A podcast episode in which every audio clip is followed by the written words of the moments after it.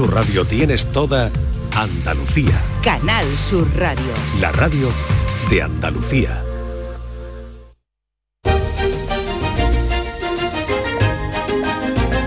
En Canal Sur Radio, Días de Andalucía, con Carmen Rodríguez Garzón.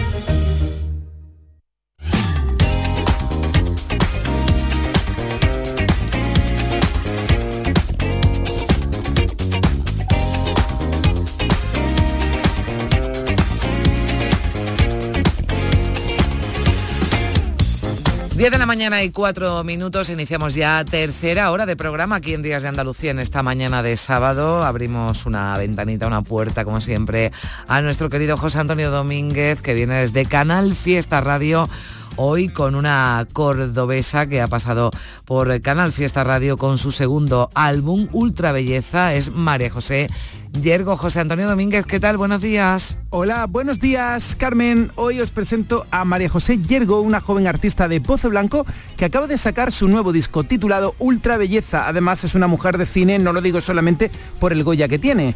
Hablando de cine, ciudad de cine, localidad de cine, desde luego es Pozo Blanco. Con María José Yergo, una ruta por Pozo Blanco. ¿Dónde vamos, María José? A la casa de mi abuelo es lo primero. Oh. Porque el monumento está ahí dentro, en forma de abuelo Pepe y abuela María. El abuelo Pepe está todo el rato cantando y contando chistes. Y mi abuela está todo el rato leyendo y reflexionando sobre la vida.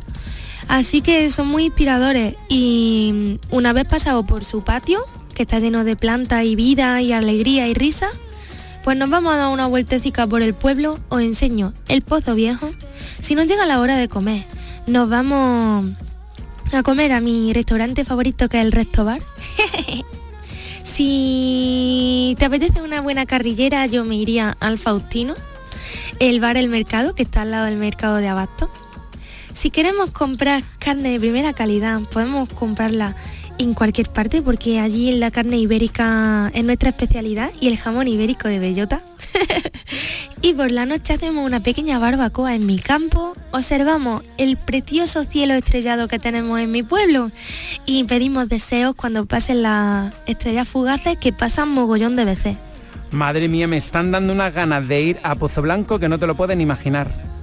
Pues vente conmigo y podemos darnos un paseo por la dehesa y ver la puesta de sol, que es increíble. Pues esta tarde, para quien pueda verla, Pozo Blanco con María José Yergo, que tengáis un buen fin de semana en Días de Andalucía.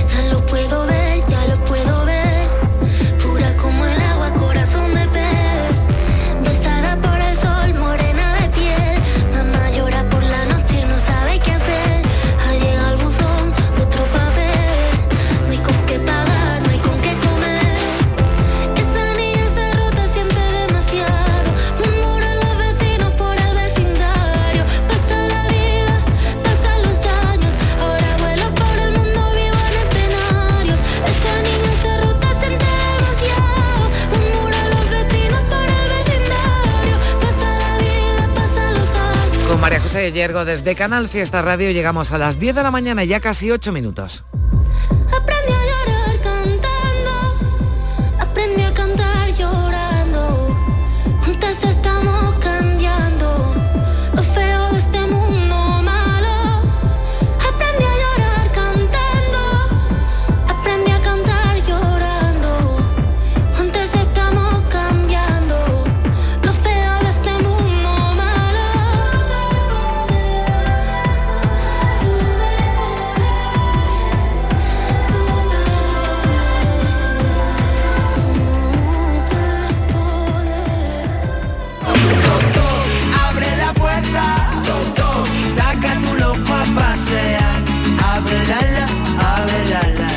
Pues ya está por aquí Nuria Gaciño. ¿Qué tal Nuria? Buenos días. Muy buenos días. Bueno, hoy tengo que confesar una cosa. Eh, le pregunté a Nuria, Nuria, ¿de qué vamos a hablar esta semana? Y me dice, pues no te lo voy a decir. Ah. No te lo voy a decir, digo, pero bueno, vamos a ver, esto... Hombre, yo tengo mucha confianza en Nuria, sé que no me va a poner en un aprieto. No, no, no, no, no, no va a ser un examen. No va a ser un No, examen, no. tranquila. Bueno, pues eh, venga, Nuria, yo me, me fío de ti y seguro que has elegido un tema, yo no sé, yo me inclinaría por algo divertido, fíjate, me da a mí. El periodismo es Oh. muy importante para enterarnos de lo que sucede en el mundo, ¿no? Es clave estar bien informado para hacer frente a las situaciones que nos puedan ir surgiendo en el día a día.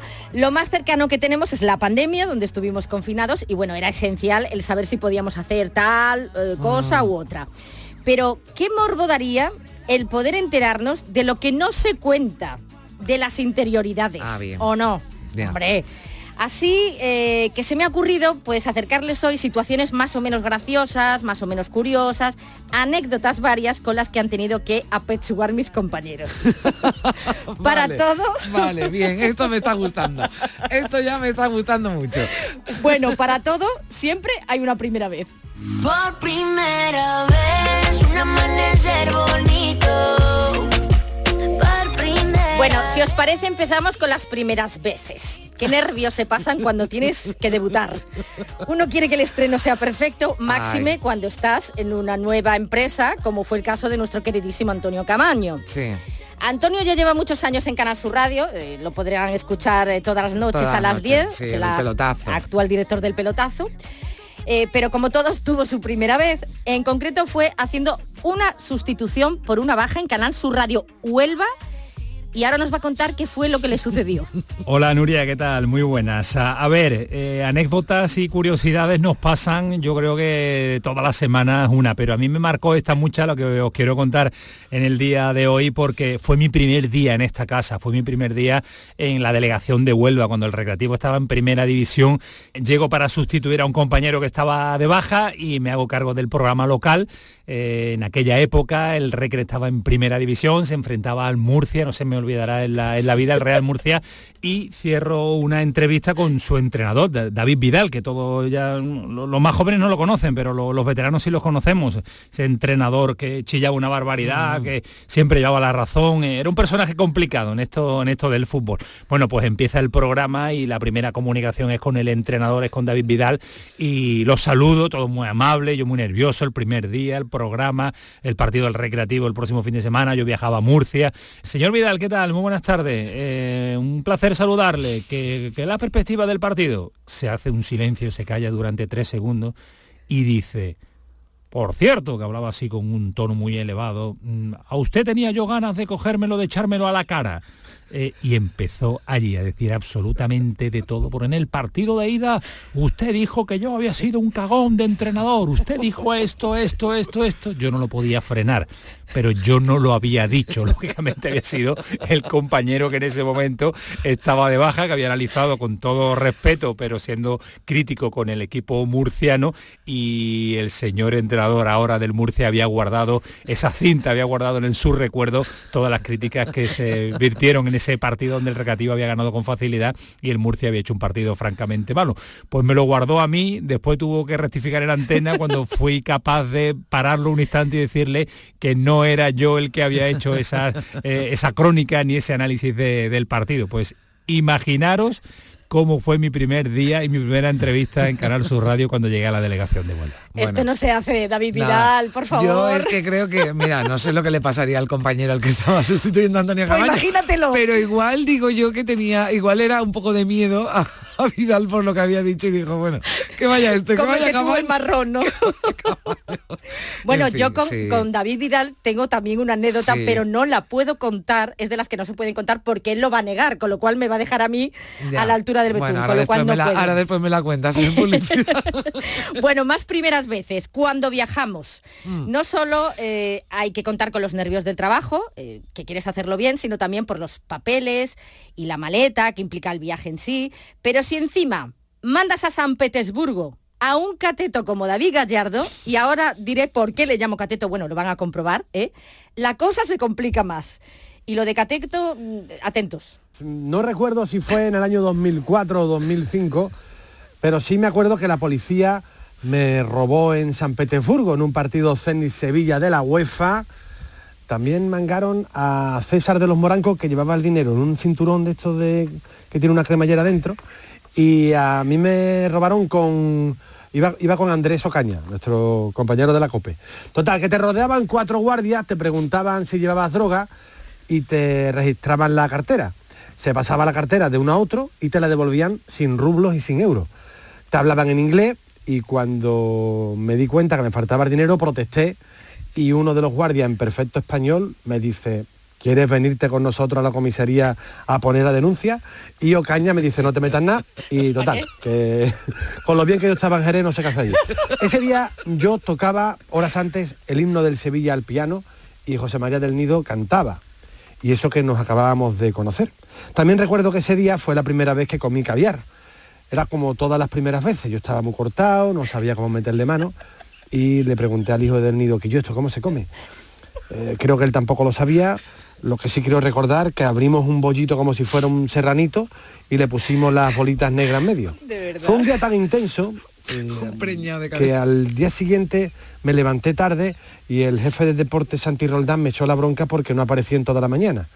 No aparecí en ninguno de los avances deportivos previos a una UEFA que todavía el Sevilla ni soñaba con ganarla. Alma de cántaro. El caviar se come por la boquita, ¿por dónde se va ¿Cómo se va a comer? Ay, Dios mío. Bueno, después de esto, ya os podréis imaginar que no volví a, via- a viajar más. No, no, normal, claro, ya normal. David dijo, yo me quedo en Jerez, vamos, que, ahí- que allí está. Ya Lo está. pueden escuchar en la jugada de Jerez, que además hace unos programas chulísimos. Sí, sí, sí. Bueno, David que interviene además en, en muchos programas porque también en el, en el en el flexo de Paco Reyero tienen por ahí montada Buah, una agencia es de publicidad. que espectacular. Espectacular, sí, sí, bueno. Llegaremos sí o no, mi vuelta al mundo va a empezar. Son 80 días, son Ojo que nos quedamos en San Petersburgo, porque la cosa fue a más. Esta vez nos lo cuenta nuestro compañero de Canal Sur Televisión, Manolo González, al que nosotros llamamos cariñosamente Manolete. No veáis el susto en el autobús de vuelta para el aeropuerto después del partido. Hola, una de las anécdotas que me ha pasado en algunos de los viajes que he hecho por Europa, eh, recuerdo perfectamente el partido Zenit-Sevilla en febrero a unos 20 bajo cero aproximadamente y nada, acabó el partido y nada, subimos mm, al autobús en el que volvíamos a Sevilla, aeropuerto y luego Sevilla porque volvíamos inmediatamente después del partido y nada, pues estando esperando allí, pues nuestra sorpresa es que entra el ejército ruso, porque allí no es la policía quien está en los partidos, sino el ejército, con sus metralletas bien colocadas, perros policías, dos, dos perros de estos de explosivos, que ha pasado algo. Estuvieron investigando, no preguntaban, no decían nada, hasta que ya el traductor, pues, ante las preguntas nuestras, el traductor que llevábamos nosotros, pues dijo, oye, es que están buscando uno de los petos que se colocan los fotógrafos y los cámaras de televisión, que no aparece, y por si se lo han llevado. Y ya nos decimos, "Oye, pero a ver, esto, dos cosas. El despliegue de medios eh, coercitivos, policiales, el ejército para un peto nos parecía excesivo. Y segundo, bueno, que no apareciera el peto, porque claro, si Claro. aparecía el peto y descubrían quién había sido el que se lo había llevado, pues eh, su futuro, pues poco menos que iba a ir a la cárcel y no se iba a ir a- de vuelta a Sevilla. Bueno, pues no todo el susto evidentemente lo llevamos, porque claro, todos pensamos que a ver si estaban buscando eso, sobre todo algún explosivo, algo que hubieran puesto en, en el autobús, pero vamos, era eso, que estaban buscando un peto de los que son los cámaras de, eh, de televisión o los fotógrafos en, en el césped y que para ellos evidentemente debería de ser absolutamente decisivo e importante para el futuro poco menos que del país. Cuestión de Estado, vamos. Yo soy la que me llevo el peto, Nuri, y me lo como. Vamos, yo si veo allí, es que me lo como. Vamos, tú ahora me dices, ahora para que me hablan a mí el bolso encuentren el peto. ¿Eso dónde te llevan allí? Qué miedo, no, no. a Siberia. ¿Qué dices? Qué miedo, por Dios. Hoy, bueno, menos mal que todo quedó un susto y, y- y bueno, y se puede contar, ¿no? Pero no todo se puede contar. Las intimidades de un vestuario son sagradas. Pero eh, claro, cuando uno tiene una garganta profunda, maravillosa, que de todo te informa, pues llega a pasar lo que le sucedió a Nacho Bento.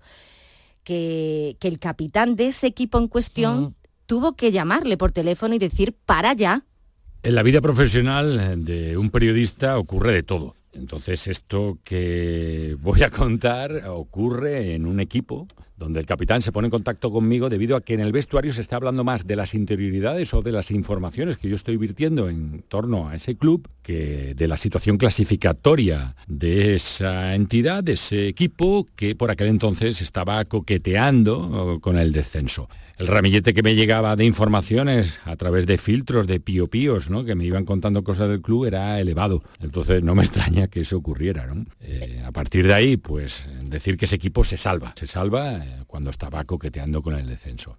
Es que lo contaba todo, absolutamente todo. Y claro, os preguntaréis, ¿y qué hizo Nacho después de, de, ese, de esa llamada?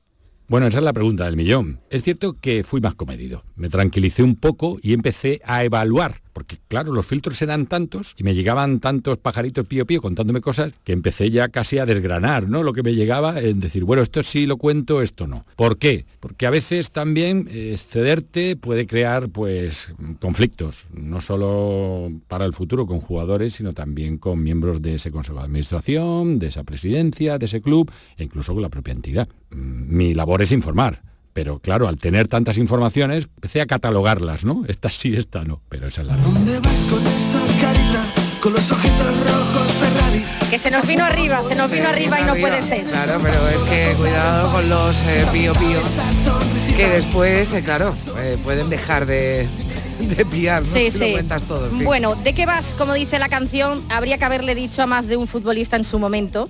Nuestra querida Pilar Hernández, que empezó en esto del periodismo deportivo cuando apenas sí había mujeres, pues ha tenido que lidiar con alguno que otro un poco duro de mollera.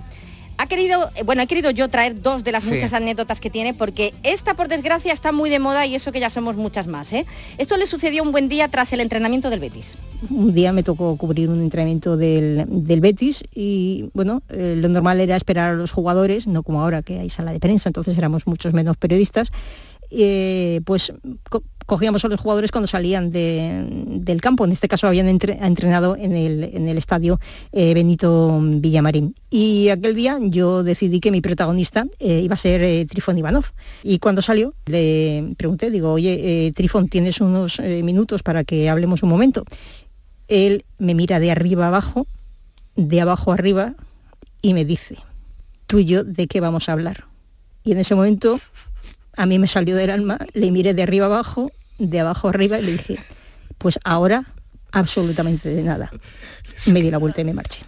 Tú y yo, ¿de qué vamos a O sea, hablar? eh? eh, o sea, de verdad, es que por desgracia algunos siguen sin entender, ¿no? Cómo es posible que las mujeres ejerzamos el periodismo deportivo, pero bueno. Sí. Pero no todos son así, No, afortunadamente. no, no, ni- vamos, ni Hombre, siquiera la por favor. Esto es una minoría y bueno, y cada vez menos, afortunadamente. Como contraposición, un futbolista de 10, tanto en lo deportivo como en lo personal, os pongo en situación 16 de noviembre de 1993, justo el día anterior al partido de clasificación para el Mundial de Estados Unidos 94, que España tenía que jugar en Sevilla, en el Sánchez Pijuán, ante Dinamarca. Así lo cuenta Pilar.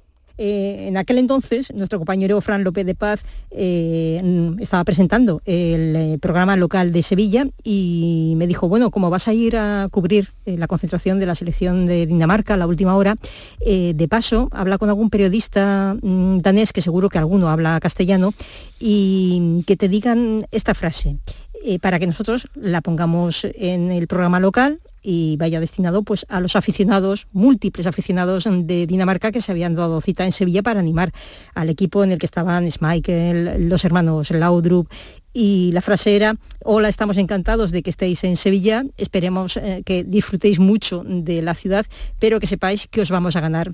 Y yo me fui para el hotel, cuando llegué eh, pregunté por los periodistas daneses, ninguno hablaba español, La persona que podía echarme una mano, una traductora que había en el hotel, tampoco estaba en esos momentos y yo ya no sabía qué hacer. Eh, a los pocos minutos se abren las puertas de- del hotel y entra el equipo danés de dar una vueltecita. Eh, y de repente veo a Michael Laudrup, mm, me quedo mirándole de lejos y digo, Pilar, esta es la tuya. Eh, cojo aire, me acerco a él, me presento Qué valor. y le cuento un poco qué es lo que pretendemos hacer y si me puede echar una mano. Y en esos momentos eh, Michael Laudrup me ve con mi bolígrafo, con mi cuaderno, me dice, ven, mira, vamos a sentarnos en, en este apartado. Y me, coge el bolígrafo, me coge el cuaderno, escribe cómo se dice la frase en, en danés y debajo me escribe cómo se pronuncia para que nosotros lo pudiéramos decir en un supuestamente perfecto danés para que la gente nos entendiera. Un detallazo de un jugador como la copa de un pino y una anécdota que, claro, no, no se puede olvidar. Bueno, Laudrup 10, Ivanov 0.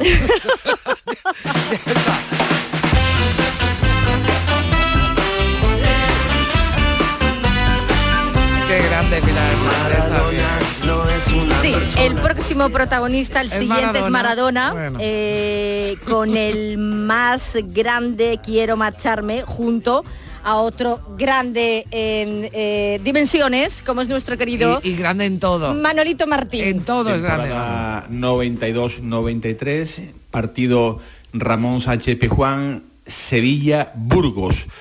El último partido que juega Diego Armando Maradona con la camiseta del Sevilla Fútbol Club. Eh, joven pipiolo por aquel entonces, con ganas de buscar pues eh, todo tipo de noticias referidas al astro argentino que por aquel entonces todo lo que movía, eh, todo lo que rodeaba al entorno de el tristemente desaparecido mejor jugador de toda la historia bajo mi humilde punto de vista, pues uno viendo lo que pasó al final de ese partido cuando eh, Carlos Salvador Vilardo retira del terreno de juego a Maradona, pues a falta de 20 minutos aproximadamente, no recuerdo bien, para que finalizara el partido, este cambio a Maradona no le hizo ninguna gracia. Se fue pues mm, jurando prácticamente en hebreo, maldiciendo al técnico del Sevilla. Eh, Bilardo estuvo, por cierto, dos noches sin dormir, de la que sabía le iba a caer por aquel cambio retirando a Maradona el rectángulo de juego del Ramón Sánchez Pijuán. Y Maradona va directamente al vestuario, allí forma un destrozo brutal, lo rompe todo, no esperó prácticamente a que ni el partido terminara. Y este joven eh, reportero que estaba viendo que allí iba a pasar algo, pues bajó antes de que terminara el partido y me puse en la puerta donde habitualmente salían los futbolistas con eh, sus vehículos. Había un séquito tremendo y Maradona sale con su coche. Maradona que, eh, pese a que su dimensión mundial invita a pensar que era una persona absolutamente inaccesible, ¿no? Eh, Era todo lo contrario. Maradona, eh, si se tenía que parar contigo, se paraba y no tenía ningún tipo de, inconvenientes, ¿no? Bueno, pues Maradona está en su coche, vamos directamente todos hacia el, el lugar donde se encontraba el vehículo, porque él estaba esperando a los coches que venían detrás de él para, digamos, hacer el recorrido a su domicilio, vivía en Espartinas.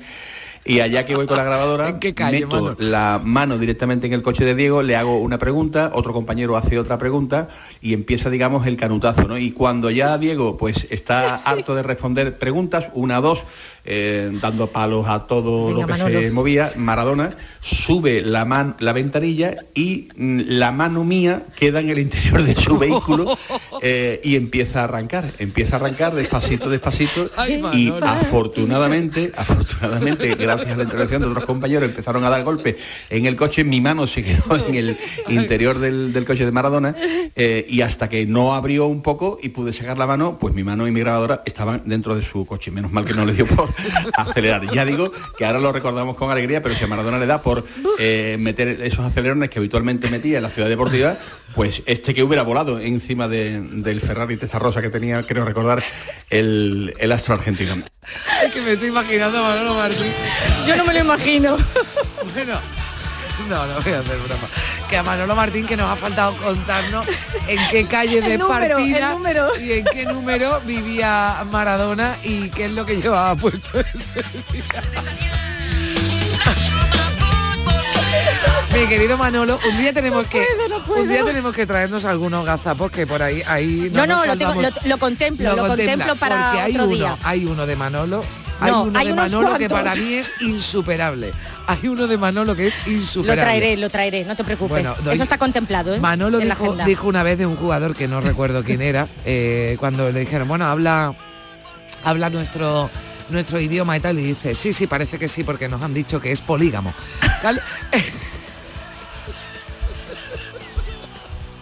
bueno, pues como esas hay un montón, pero para mí la de Manolo Martín es insuperable. Nuria, que yo Bueno. mira, cuando empecé en esto del periodismo, tú sabes, en la radio sobre todo, Sí. lo que más miedo me daba era reírme. O sea, me daba un miedo ¿Ah, sí? horrible Ay, qué bueno. que me diera un ataque de risa, Sí, porque bueno, además sobre todo cuando cuando empezamos, que éramos un poquito más jóvenes, pues estábamos, teníamos un poquito de la edad del pavo. Y a mí me daba miedo es verdad, reírme. Es verdad. ¿Y qué me iba a decir a mí?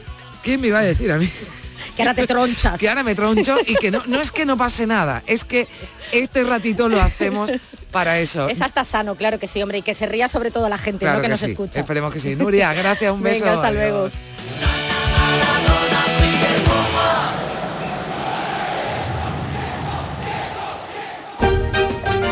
En Canal Sur Radio, Días de Andalucía. Llega el sorteo 11 del 11 de la 11, el sorteo que más da. Un momento, un momento, un momento. ¿Qué pasa? ¿Cómo que más da? ¿Qué más te dará a ti? Que son 11 millones. Vamos a ver cómo te lo explico. Como son 11 millones y 11 premios de un millón lo que da, pues es el sorteo que más da. ¿Cómo que qué más da? Pues tú mismo. Pero a mí no me da igual. Son 11 millones, ya te lo digo. Bueno, ya está a la venta el sorteo 11 del 11 de la 11. Un premio de 11 millones y 11 premios de un millón. El sorteo de la 11 que más premios millonarios da.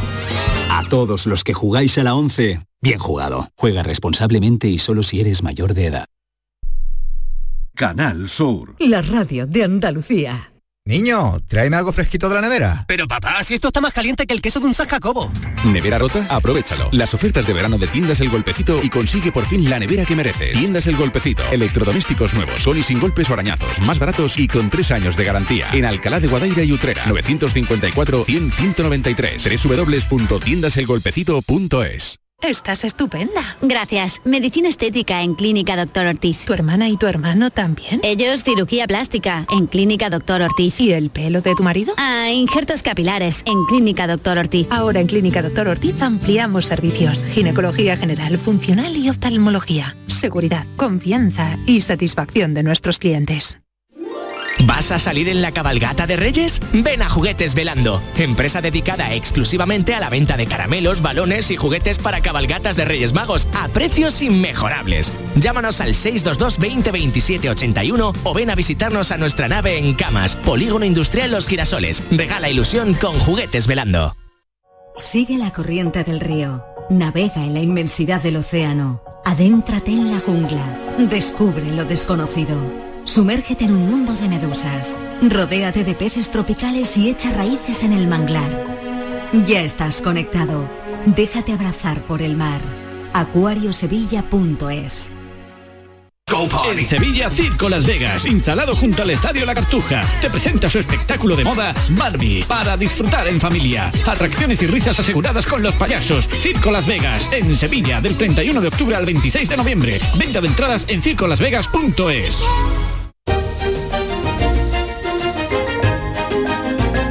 En Canal Sur Radio, Días de Andalucía. Con Carmen Rodríguez Garzón.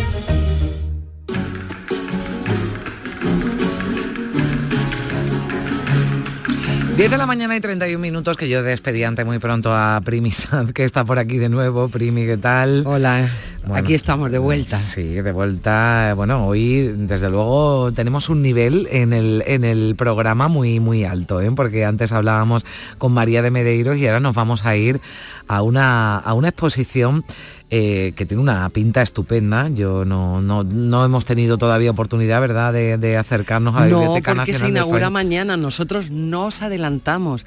Hoy es eh, la exposición, va a tener un recorrido mm, diferente, pero mañana se abre al público en la Biblioteca Nacional. es decir, pues- que a partir de mañana y hasta el 21 de enero, si vamos a Madrid, hay que aprovechar y ver esta exposición. Vamos a preguntar, porque tenía yo entendido que había empezado a finales de septiembre. Le vamos a preguntar a uno de los comisarios de la, de la exposición, una exposición que se llama Si me queréis venirse. ¿Eh? ¿no? Se llama, se llama así, tiene un nombre, bueno, pues que desde luego ya es todo un, un homenaje. Alberto Romero es uno de los comisarios de esta muestra. Hola Alberto, ¿qué tal? ¿Qué tal? Hola, buenos días. Bueno, buenos días, Alberto. Buenos días, Bueno, Alberto. Sí. ¿Cuándo se inaugura o se ha inaugurado? Sí, bueno, la exposición lleva ya un mes, se, se inauguró el O sea, día... Carmen, que, que realmente Sí. no nos hemos 28. adelantado, No, me he no, no. retrasado yo, Sí, estoy como sí, la- el cambio de hora. Creo que fue el 28 de el 28 29 de septiembre, ¿no? Cuando se inauguró y por Eso eso es. ahí la, la confusión, ¿no? En octubre. Lleva ya lleva ya un mes, pero bueno, que todavía hay tiempo, ¿verdad? Para verla hasta el próximo sí. mes de enero, ¿verdad? Sí, El- sí. hasta el 21, al día del, el- hasta el día en el que Lola Flores cumpliría 101 años. Pues eh, con ese es uno de los eh, actos ¿no? y, y actividades que se hace para celebrar el centenario de su nacimiento en este 2023. Bueno, si me queréis venirse, eh, nos están invitando, ¿verdad? Que vayamos a la Biblioteca Nacional de España eh, con ese juego, ¿no? De esa famosa eh, frase que dijo Lola Flores, ¿no? En la, en la boda de, de su hija Lolita. La Biblioteca Nacional de España ha hecho una recopilación en la que podemos ver qué cosas. Cuéntanos, Alberto. Bueno, la, la idea de la exposición era preguntarnos si Lola Flores es una figura importante o trascendental de la cultura española del siglo XX. Y lo que se pretende con la exposición es hacer un recorrido a partir de las colecciones eh, discográficas, musicales, fotográficas, cartelería de cine bibliografía que alberga, que custodia la Biblioteca Nacional en torno al mundo de Lola Flores y el mundo de la copla y, y del flamenco de, de esta artista de, de Jerez de la Frontera, a través de un discurso histórico que hunde sus raíces en la España de los años 20, en la España flamenca de los años 20 y 30 y que llega prácticamente hasta la actualidad. Hay que contar que nuestro invitado, Alberto Romero Ferrer, es mm, gaditano, está eh, en la Universidad de Cádiz, es doctor en Filología Hispánica, catedrático de Literatura y además fue el autor de un libro en torno a la vida de Lola Flores, de ahí su vinculación tan, tan importante. Sí. Se llamó Lola Flores, Cultura Popular, Memoria Sentimental e Historia del Espectáculo. Porque como nos decía Alberto, contar la vida de Lola Flores es contar la historia de este país.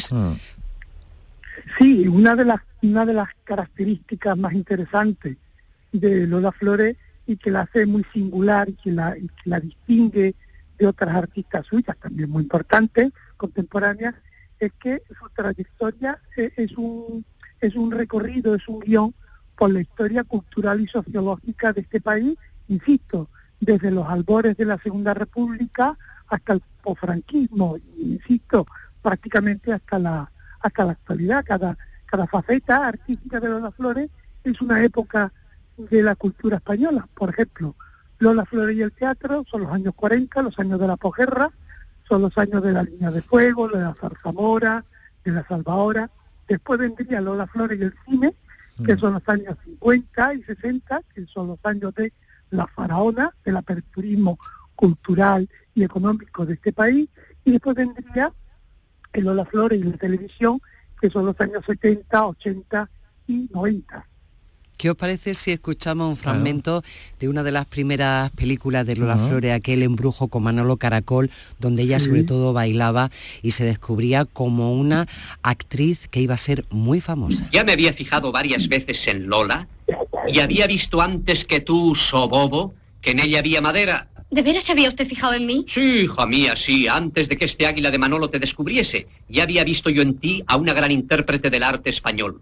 Ahora que te tenemos aquí, vamos a ver lo que hacemos. Johnson, ¿cómo está eso de la tournée por provincias? Yo no me di cuenta de que te tenía. Una Lola Flores jovencísima, ¿no? Eh, esa, esa voz, ¿no? Bueno, pues casi de, de niña, ¿no? Que, que en esa en esa película, ¿no? En ese Es del, año 1947, de Carlos Serrano de Osma. ¿Qué supuso para Lola Flores esta película? Bueno, el- una de las cosas más interesantes de esta película, Embrujo de Serrano de Osma, es que eh, los números musicales son los números musicales de la famosa Zambra, esa fantasía lírica de Quintero, León y Quiroga, con la que ella se hace un nombre muy importante de la mano de Manolo Caracol, que entonces era uno de los grandes intérpretes del mundo flamenco. Y una de la- uno de los aspectos más originales de ese espectáculo Zambra es precisamente la orquestación y la popularización del mundo flamenco. Hay que tener en cuenta que el flamenco, que hoy en día eh, tiene mucho prestigio artístico, es conocido por el gran público.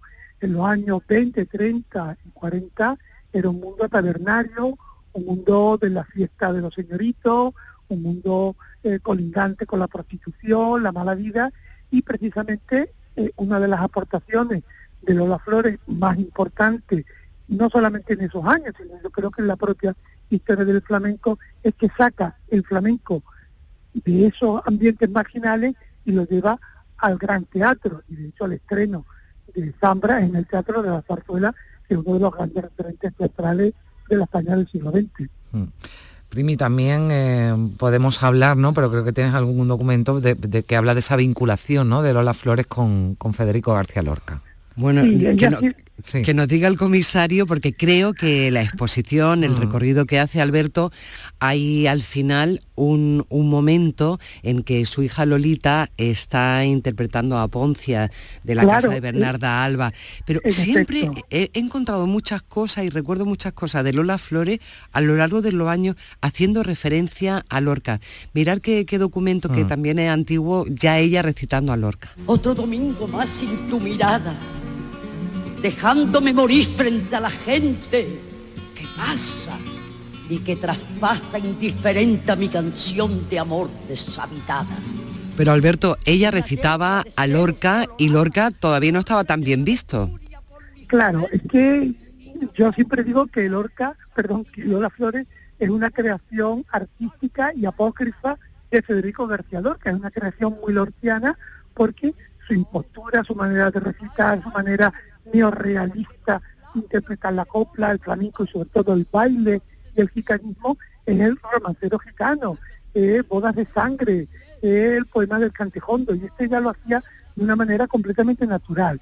Y lo hacía en unos años que, hombre, Lorca no estaba prohibido, pero bueno, no era un autor precisamente muy afín o que el- muy del gusto del régimen. Y sin embargo ella lo hacía con una naturalidad y, y con una y con una eh, un carácter tan fresco y tan lorquiano y sobre todo muy popular, porque esto lo hacía ella no en el mundo académico, ni muchísimo menos, sino en el teatro popular de la copla en los años 40 y 50. Y después me parece, en ese sentido, bueno, pues algo también que hay que poner en valor y subrayar.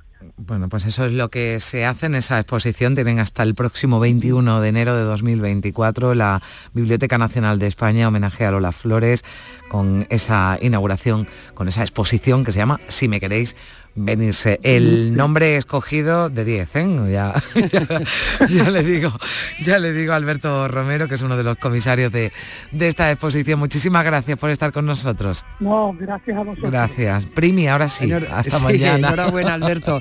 Sí, ya mañana Mañana más, mañana Buen más. día. hasta Venga, luego. adiós. El diablo primero a un tratante yo le y luego fue un marqués que la llenó de brillante yo le de la cabeza a los pies. Decían la gente de hielo. En Canal Sur Radio, Días de Andalucía. ¿Qué se ha logrado con los fondos FEDER en la estrategia DUSI de Sevilla? Hacer de la zona norte de Sevilla una ciudad mejor y más habitable. EDUSI Norte de Sevilla, Ayuntamiento de Sevilla, Fondo Europeo de Desarrollo Regional, una manera de hacer Europa. Canal Sur Radio. ¿Ya conoces las lavadoras Nevir? Lavadoras de hasta 12 kilos con motor inverter y etiqueta energética clase A. Porque Nevir siempre piensa en el ahorro de la factura de la luz. Con las lavadoras Nevir podrás esterilizar la ropa deportiva y disfrutar de su velocidad de centrifugado y sus tres modos de lavado rápido. Si no la tienes aún, ve ya por tu lavadora Nevir. El evento más esperado de este otoño, Exposición Inmersiva Van Gogh Grandes Éxitos vuelve a Sevilla, desde el 12 de octubre en el Pabellón de la Navegación, con sorprendentes novedades tecnológicas. Compra tu entrada en van-gogh.es. ¿Entrenar en casa o en el gym a la vuelta de la esquina? Basic Fit está disponible para ti. Haz del fitness tu básico con cuatro semanas extra y una mochila. Hazte socio ahora. Basic Fit. Go for it. Ver condiciones en basic-fit.es. En Sevilla, Circo Las Vegas, instalado junto al Estadio La Cartuja, te presenta su espectáculo de moda Barbie, para disfrutar en familia. Atracciones y risas aseguradas con los payasos. Circo Las Vegas, en Sevilla, del 31 de octubre al 26 de noviembre. Venta de entradas en circolasvegas.es. Aterriza en Sevilla Decomac, la mayor tienda de muebles del centro de Sevilla. Y para celebrarlo, precios de locura. Cheslong de diseño 549 euros. Conjunto de colchón más canapé de 135 centímetros 449 euros. Estamos en la Macarena, frente a la muralla. Decomac aterriza en Sevilla. La primera libertad del silencio. Música.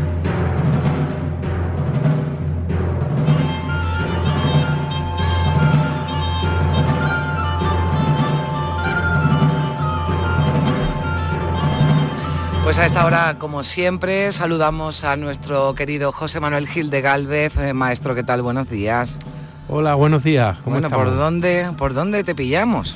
Pues mira, estoy en Panamá, que la semana pasada me estaba en, Honduras y salía para Nicaragua y hice un concierto maravilloso allí. He pasado por Costa Rica, también eh, hemos hecho un concierto a piano fantástico en la universidad y justamente ayer llegué a Panamá y me quedan aquí unos cuantos días antes de volver a España, pero es que en España voy a estar poco, ya te iré contando. Bueno, ya me vas contando y nos vas eh, dejando los dientes largos también. Bueno, vamos con lo que eh, o con lo que has seleccionado para, para hoy, para este, este sábado. Bueno, nada más y nada menos que a Falla y a una obra muy concreta, ¿verdad, José Manuel? Sí, mira, estos días aquí eh, en, en, Centroamérica, pues me da, para, me da tiempo, además de tocar, para reflexionar mucho de toda la música eh, española que llegó aquí ya desde el siglo XVI, eh, siglo XVII, tan potente en las catedrales y una práctica musical enorme.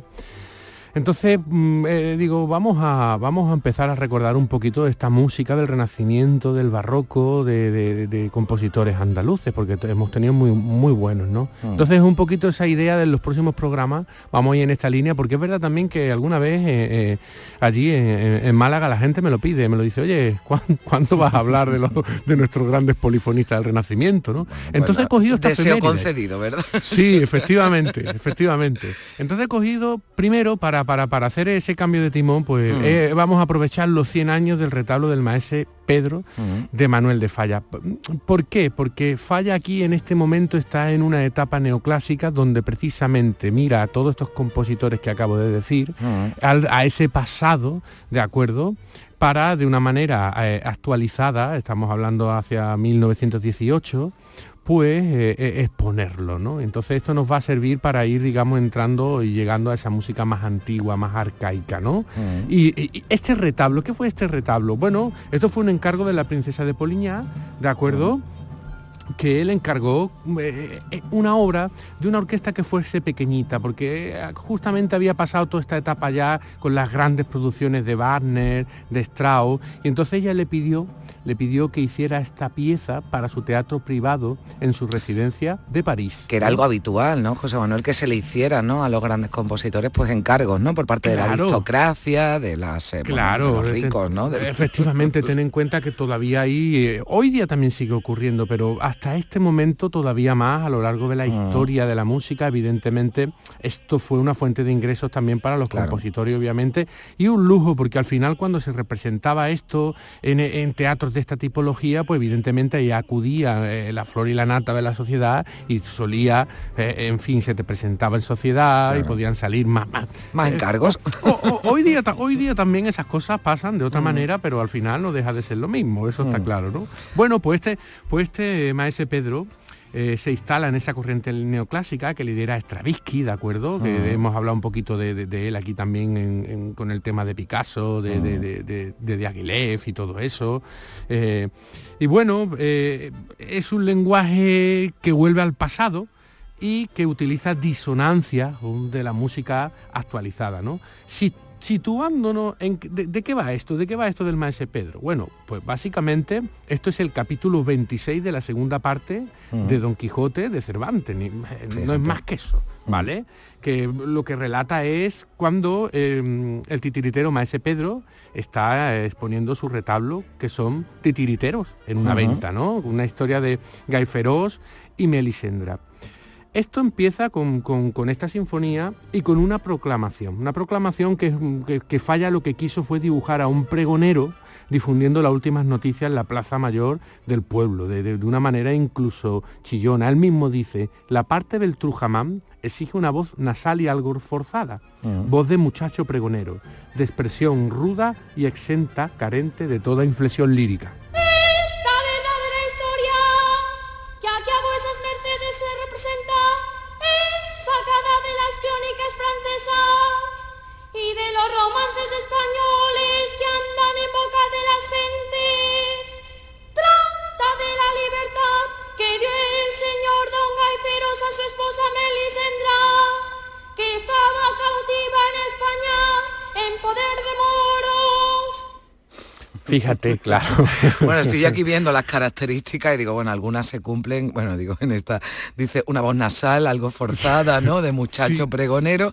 Ya lo de la expresión ruda no sé yo, ¿no? Yo sí, no muy ruda, pero pero sí es curioso, es curioso esto que vamos, bueno, un pregón, lo que lo que viene siendo un pregón, ¿no? Efectivamente, fíjate, fíjate falla cómo logra con esa mm. proclamación ya ponerte en situación, ¿no? Es que nos estamos poniendo pues básicamente, no sé, en, cualquier pueblecito mm. en el siglo XV o siglo XVI en la Plaza del Pueblo con algún tipo de dicto o lectura, ¿no? Mm. Eh, eh, es, eh, todo, toda esta imagen, toda esta imagen es la que se va tratando de recuperar en este momento, ¿no? Es un mm. momento, el neoclasicismo es un momento en el que se reniega durante unos años de esa inspiración de las melodías populares y se vuelve a una cosa más antigua, mm. mucho más antigua, barroca, renacentista e incluso clásica. De hecho, en qué, en qué música se inspira Manuel de Falla, ¿vale? Mm. En qué piezas, en qué autores. Bueno, pues muchos autores antiguos, por ejemplo, Gaspar Sanz y su, famosa gallarda del libro de, instrucción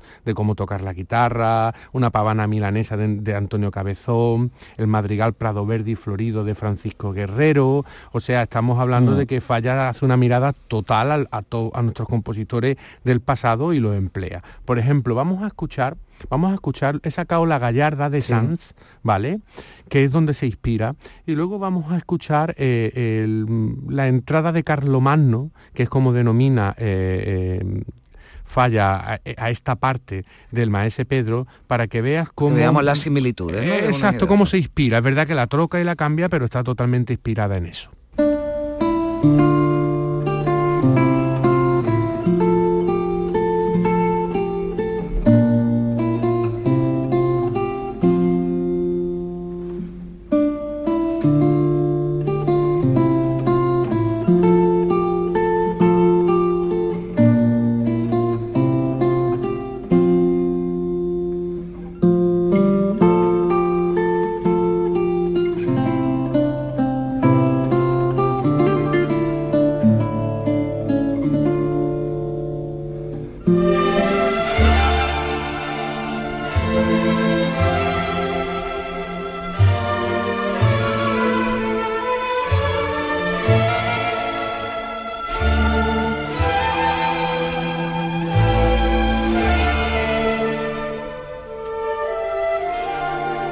Fíjate, Carmen, que la hemos puesto seguida, ahí eh, Zapia ha hecho un trabajo maravilloso. Sí, ¿Has visto cómo ha entrado, eh? Ah, ha entrado perfectamente, perfectamente. Dicho, aquí ya llega, ya llega la entrada de Carlos Magno, ha entrado perfectamente Carlos Magno. Exacto, cuando han entrado los instrumentos de mm. viento era la, era la de falla. Mira, esta, esta, volvemos otra vez, esta, y este es falla. La guitarra sola, Gaspar Sanz, y esta parte la de Manuel de Falla. Fíjate cómo la parte de Manuel de Falla está utiliza disonancia y un lenguaje armónico ya muy avanzado y está como más picantita, ¿verdad? Sí, bueno, e sí, más e avanzada. sí, e incluso hasta un poco cómica. Mm. Vamos a oírlo otra vez. Sí.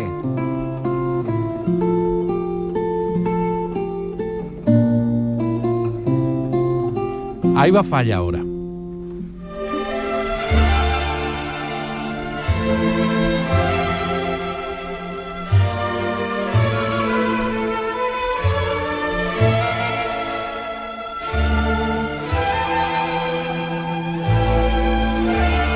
Nada, ¿eh? pero esto me, eh, gusta a mí esta, mezcla que, sí, sí, sí, Es una estética, este momento es una estética maravillosa, mm. eh, este tiempo, ¿no? Además, mm. estamos hablando que todo esto está hecho para un retablo de títere. Es verdad que al final Falla Mm. se ve obligado, él quería usar títeres tamaño natural, como las personas, ¿vale? Pero al final lo que se, lo que se usa son personas directamente, ¿de acuerdo? Pero es eh, eh, todo esto está entroncado en ese momento en el que también Falla trabaja con García Lorca en los títeres y en toda esta cuestión, ¿no? Es un momento muy bonito de nuestra historia del arte, Mm. en este caso ya, que ocurre en este contexto de Granada y que eh, invito verdaderamente a los andaluces a sumergirse en este contexto porque eh, eh, es, un, es un episodio maravilloso. Bueno, y avanzando un Sí. poquito, avanzando un poquito, tenemos a- el lamento de, de- de Melisendra, ¿de acuerdo? Pues que se basa en una melodía de Francisco de, de- de Salinas, Mm. ni más ni menos. Muchacho, no te metas en dibujos, sino haz lo que ese señor te manda. Sigue tu canto llano y no te metas en contrapuntos que se suelen quebrar de sotiles. Yo así lo haré. Fíjate lo que hay. Hay una música, eh, por decirlo de alguna manera, renacentista barroca actualizada al siglo XX, con un lenguaje popular del pueblo de aquel momento y además eh, con un toque cómico como la ópera bufa italiana, ¿no? O sea, es, Mm. Y se nota también la es mano arte de, total. de la mano de, de falla, ¿no? Y de su, y de su trabajo, eh, ¿no? claro. De su trabajo más habitual, ¿no? Este Sí, de- esto sí. Esto lo es, efectivamente, esto estaba solo al alcance de un Manuel de Falla, que tenía una persona que además de un grandísimo compositor estaba rodeado de muy buenos intelectuales y era una- una- un hombre de una vasta cultura, ¿no? Entonces se dan estos, se dan estos elementos y estos momentos únicos en la historia. Porque además veo por aquí, que no sé si antes lo, lo mencionabas, ¿no? Pero mm, creo que dice mucho, ¿no? De, de cómo trabajaba y, y- y cómo, bueno, cómo elaboraba, ¿no? Eh, eh, Falla sus obras, porque Sí. el encargo se le hizo, pero que tardó varios años, ¿verdad, José Manuel? Sí, cinco años. Cinco años. Cinco años, sí. En fin, falla, falla, por decirlo de alguna manera, era el entorrón. Bueno, o sea, está, eh, eh, se lo pero- tomaba pero- con cierta sí, tranquilidad. Porque ¿no? tenía mucho Mm. trabajo, tenía mucho trabajo, pero eh, y además no se metía para hacer cualquier cosa. Entonces Mm. cuando decía que sí, al final acababa llegando la obra y lo que llegaba era una cosa de esta tipología, ¿sabes? una maravilla, ¿no? Bueno, la pieza continúa y culmina que, mm, con la caballería andante, ¿no? Que cruza los Pirineos de manos de, de, de, de Carlomagno.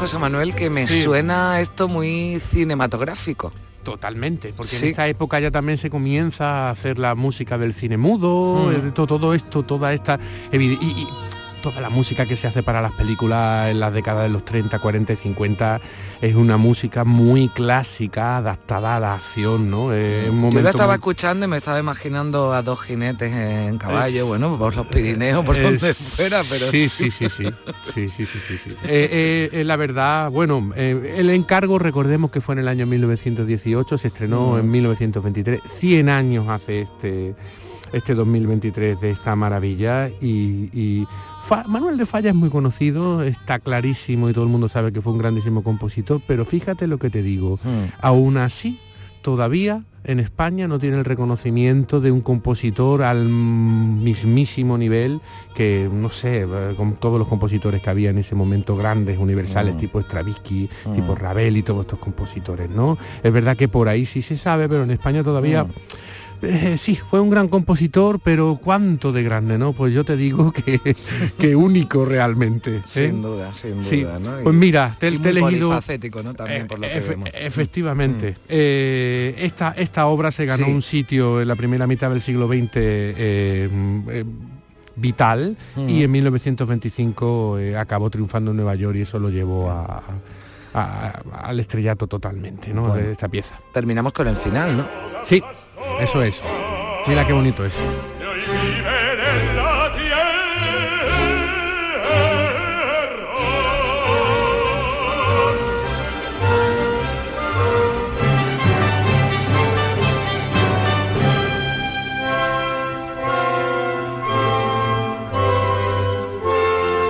Bueno, maravilloso final para despedirnos. Eh, José Manuel, te deseo lo mejor, que sigas cosechando éxitos en tu gira y te espero la próxima semana. Venga, te esperamos. la semana que viene, Carmen. un saludo desde Panamá.